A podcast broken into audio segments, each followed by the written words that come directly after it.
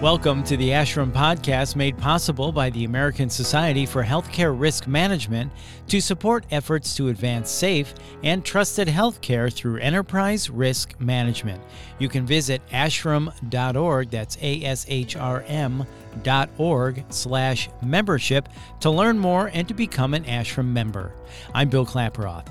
So how do you survive the acute care environment as a risk manager? We all know there's a lot of pressure, and it is a demanding job. So are there certain traits or secrets to success? And how do you achieve satisfaction and avoid burnout? Well, we're going to talk to a real pro and get you some answers as we talk with Elizabeth Huntington, Corporate Risk Officer at Baptist Health in Little Rock. Elizabeth, thank you so much for your time. It is great to talk with you.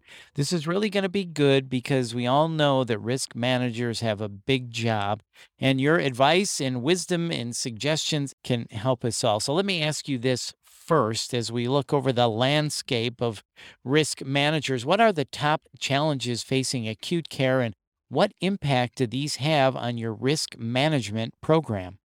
Thank you again for inviting me to participate in this podcast. And that first question is certainly a good one to ask, because I've been in acute care risk management for many years. And I will tell you that this is probably the most frantic, busy, exciting, and challenging time that I've had in my entire career. So what's so different about acute care today than what it might have been five or ten years ago is that we have so many external pressures on healthcare, and certainly we can't ignore the fact that we are in year two of a massive pandemic, which has changed a lot of priorities in healthcare. It's had a substantial impact on acute care in terms of financial, in terms of uh, patient safety, and in terms of internal prioritization. So I would answer that question is that the biggest challenge we are facing right now is the effects of the pandemic and all of the watershed contributory effects this massive public health situation has imposed on all of us in acute care. Yeah, well, when you use the words frantic, busy, exciting, and challenging, there's a lot going on there. And as you said, there's a lot of external pressures. So let's talk about that and your experience as an R M in four different acute care systems. And now what we're going through with the pandemic, which you just alluded to, what are the critical factors you find to be important to your success as an R M leader and the success of your R M program? A couple of things come to mind. First of all, it's very important these days to be nimble and to be able to be sensitive and responsive to the priorities of the constituents that you are working with. And what I mean by constituents is we support our internal customers, which is our nurses and our physicians, our providers, and our administrators. And so priorities that are important to risk management have certainly been impacted by shifting priorities that our providers are facing. So, for example, I think every healthcare organization has been suffering from the impact of nursing shortage and strain on nursing resources in particular. And so there's been a heavy reliance on outsourced nursing staff in order to support patient care. And that's certainly been a financial drain, but it also introduces to the organization additional risk. You have a lot of nurses and providers that are helping you take care of patients that may not be completely familiar with the way you do things at your organization. So policies and procedures sometimes are deviated from just because of a lack of knowledge on the part of somebody who's at your organization for a short period of time. That's an example. But also we've had to divert our own priorities as a department so that we could be sensitive to what is uppermost in the minds of our senior leaders and our administrators as they try to deal with the financial and the staffing and patient care issues that come along with the pandemic. So, for example, we've had to put aside some important projects that we were excited about starting, but we just couldn't focus time and attention to them because we were dealing with more pragmatic considerations, such as the ones that I just mentioned. So obviously the nursing shortage has put a strain on everything, which you just mentioned. And with the pandemic, the nursing shortage and everything going on, it has caused you to put aside some important projects. So when you say you have to be nimble, sensitive, and responsive, that's right. So because there is a lot going on and you've got to be able to move at a moment's notice, it feels like. So looking over your career then, what lessons have you learned along the way that have helped prepare you for this moment? First of all, I think it's very important to establish your network within the organization, establish yourself in your position. And what that means really is, is that you're seen as a resource. Your department is seen as a department that will help them accomplish things. It's really a lot of day-to-day interaction with the people at all levels in the organization. Communication and a visible presence, I find, is one of the most important factors to success in being a risk manager. So people at all levels, the administrators need to know you by name and by face and by person.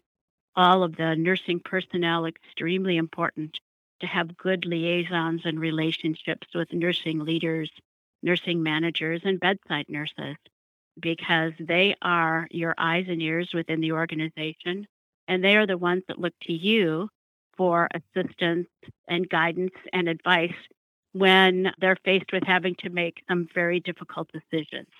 And that's been the name of the game in healthcare, again, in large part because of the prioritization and decision-making that comes with having to care for more patients than sometimes an, an organization or hospital or I C U can handle. You have to make hard choices.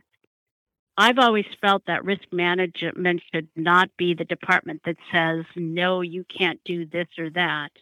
But risk management should be the department that says, let's look at the pros and cons or the risks and benefits of selecting one option over another option. I think too many times risk managers think their job is to avoid risk by not helping our constituents find a way to do what they want to do. That does indeed carry some risk with it, but how to help assist them to mitigate the risk of what it is that they're trying to accomplish. For example, when we're making decisions about surgery cancellations, elective surgeries to be postponed, and even some places have had to make very, very hard decisions about resource allocation. The risk manager should be a resource to help our providers find a way to make these tough decisions, weigh out the risks and the benefits, and help them make as best of a decision as they can, given the circumstances that are happening around them, some of which they have no control over. Yeah, that's really powerful. You said, in your opinion, you think risk management should not be the department that says no. It should be the department that says, hey, let's look at the pros and cons, uh, you know, the risks and the benefits, and then select the best option, one over the other. So I think that's really important. You also mentioned, you know, establishing your network, establishing your position, and making sure that you're seen as a resource. And then you talked about being a liaison and working on relationships. When you have good relationships with people, that's where you build trust among the department. That's really got to be important, right? You said getting out there and being seen. Is that something that risk managers listening to this, younger risk managers, new people in the position, it sounds like you feel that is really important. You've got to get out there, you've got to be seen, and you've got to be building those relationships. Absolutely. I think that is probably my top priority. Anytime I've started a new position, moved to another organization, I've spent the first eight months of my first year practically doing nothing but getting to know people.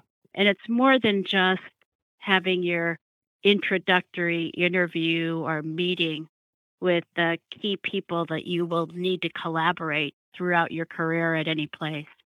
But it's really having lots of regular interface with individuals. And I would say the key people for healthcare risk managers are your physician leaders, your physician providers, your nursing leaders, your nursing providers, your ancillary healthcare providers like pharmacy and lab, your security department, your environment of care department. The breadth and the magnitude of your risk program is determined and defined by the liaisons you make with all of the people that work together to provide care for our patient, patients in a safe environment. So the more that you are well known, the faster your credibility will be formed, and the sooner people will start using you as a resource. So one indication I use is a measure of am I successful or not in my role is, oddly enough, does my phone ring often during the day? Am I getting lots of calls during the day? Some people would find that to be an annoyance. I find it a, an indicator that people see me as an important resource and an important member of the team. So that's a very important measure I use to kind of see how effective I am within an organization. Again, one of the impacts of the pandemic is that it's had an extreme effect, a negative effect on our ability to have face time, face-to-face time. In-person meetings have been curtailed. We've all moved to a virtual world where virtual meetings occur. Even under that scenario, where we're all doing virtual Google Meet or Zoom meetings, a small detail, but pertinent to the discussion we're having now, is turn your camera on. I see so many people hiding behind a camera that's turned off that you're not even having a face-to-face conversation or meeting time, whether it's in a group or with individuals. So it's little details like that that I think are really important. Yeah, I think you're right. It's so easy. Turn the camera on and see somebody's face. It's so much more personable that way when you do that. And then you really feel like you're listening and connecting as well. So I think that's so important. Turn the camera on. That's interesting. You say the more the phone rings, you feel that's a measure of how successful you are. True. I love that because I think you're right. Most people would be like, oh, God, the phone is ringing again. Oh, my God, what do they want now? So I love that you said that. I think that's really important. How else do you measure success, Elizabeth? What else do you look at? Aside from the relational part of things, I also think that it's important to be data-driven. So this is kind of getting me into a slightly different direction here. But all of us will resonate with the idea that risk management is a data source. So clearly we're dealing with reports of patient events, reports of patient complaints and grievances, sometimes litigation and lawsuits. It kind of depends on what the scope of each risk manager's role is. But one important thing that we have in our toolbox is the fact that we are a repository of valuable patient risk and safety information. We all have risk management reporting systems. We're all collecting data that measures how many falls, how many pressure ulcers, how many medication mistakes, you know, all of the events that happen in our organization. Well, it's one thing to collect that data, but it's another thing to take it to the next level and turn that data into usable information. And so one of the things that we strive to do here is that we've developed some very effective reports that we share with our patient safety committees, with senior leadership, with physician groups, with nursing units. And we not just measure and count, but we're also looking at what are trends, what are the common causes of these repetitive events that are happening, turning data into useful information so that we can make important changes to our process or policy, or just even some of the basic communication issues that lead to error and patient harm. Right. So good. So you're not just measuring and counting it. You're looking at what the data tells you as far as trends and causes and things like that. So putting that good data to use. I think that's important. So let's stick with success for a minute. So those are some measures that you have for yourself and your department when it comes to success. How do you demonstrate to senior leaders, the insurance markets, et cetera, that your risk management is making an impact or is successful? Well, it really does revert back to the data. I think objective data speaks loudly to senior leadership as well as insurance underwriters. And something we've been focused on quite a bit the last six to eight months is actually showing trend changes in adverse events before and after we have implemented a very specific risk management action plan. So let me give you an example. All of us in healthcare have a problem with fall rates and patients that particularly have sometimes pretty serious injuries with fall. What do you do and what are the important things that you might have changed? Or maybe it's an equipment device that you've added. Maybe it's a specific type of nurse rounding that's occurring with a specific data sheet where they're collecting information on patients.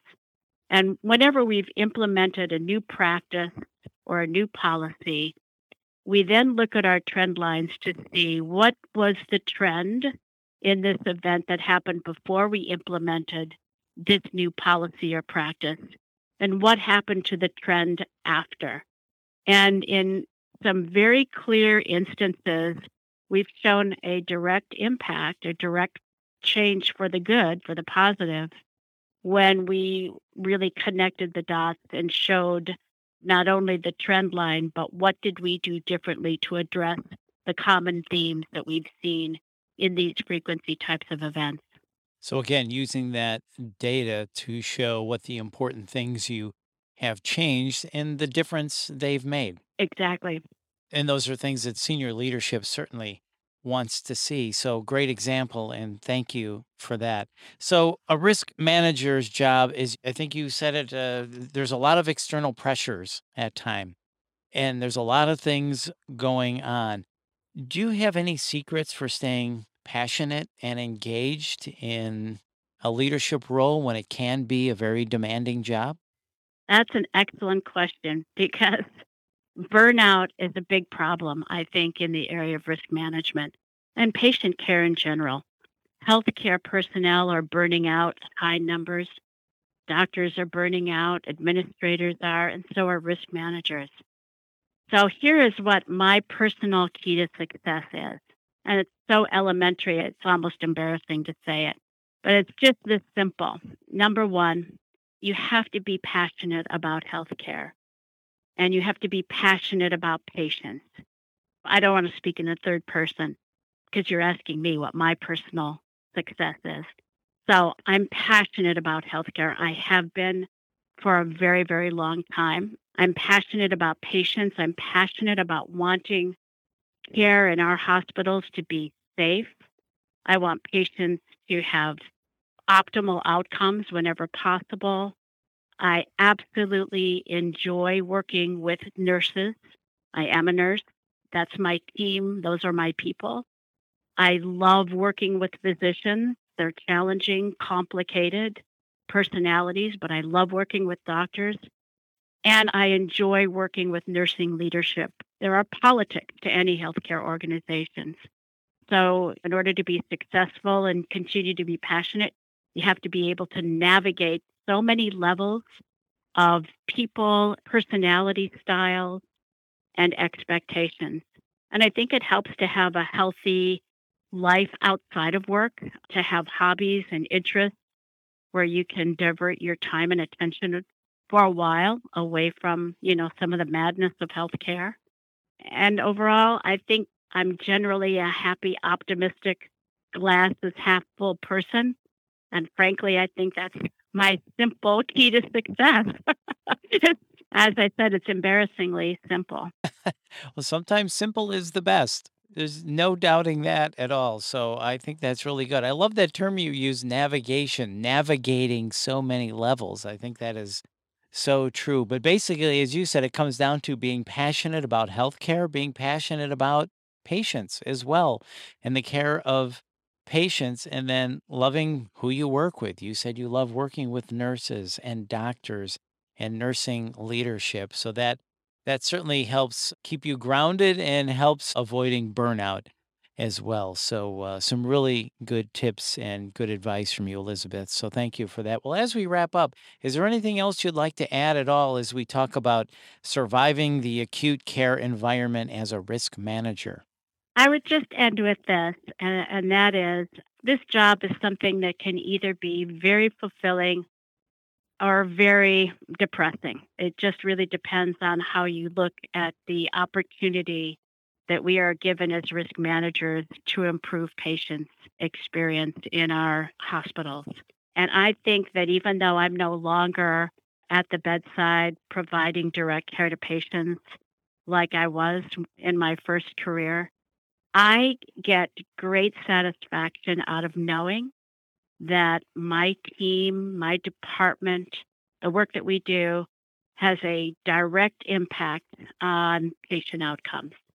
And as I've mentioned throughout this call, I can demonstrate that specifically and objectively through data, but I experience it as well when we get the support and the appreciation from the many team members that we work side by side with every day. So those are my parting words, is that if you're not enjoying this and knowing that you're making a contribution and having that be a source of satisfaction for you, those are the things that every risk manager can feel and should be feeling in order to continue on this wonderful opportunity we have to make a difference. Yeah, you said you either look at it as it's fulfilling or depressing. Yes. And on the fulfilling side is that you have a direct impact on patient outcomes. And if you are feeling like this is really depressing me, or looking at it as this is really depressing, you know, then it's probably time to talk to someone, maybe take a step back, reevaluate. And there are obviously options if you are feeling that way about this career. So if those things are happening, certainly there are people to talk to to help you with that. Absolutely. Very, very important. Yeah. Well, Elizabeth, thank you so much. This has really been enlightening, and I love talking with you. Thank you so much for your wisdom and advice. Thank you again. Thank you for the opportunity. And once again, that was Elizabeth Huntington, Corporate Risk Officer at Baptist Health in Little Rock. The ASHRM podcast is always made possible by the American Society for Healthcare Risk Management to support efforts to advance safe and trusted healthcare through enterprise risk management. You can visit A S H R M dot org, that's A S H R M dot org slash membership, to learn more and to become an ASHRM member. And we know you want to become a member, so just go ahead and do it. And if you found this podcast helpful, please share it on your social channels and check out the full podcast library for topics of interest to you. I'm Bill Klaproth. Thanks for listening.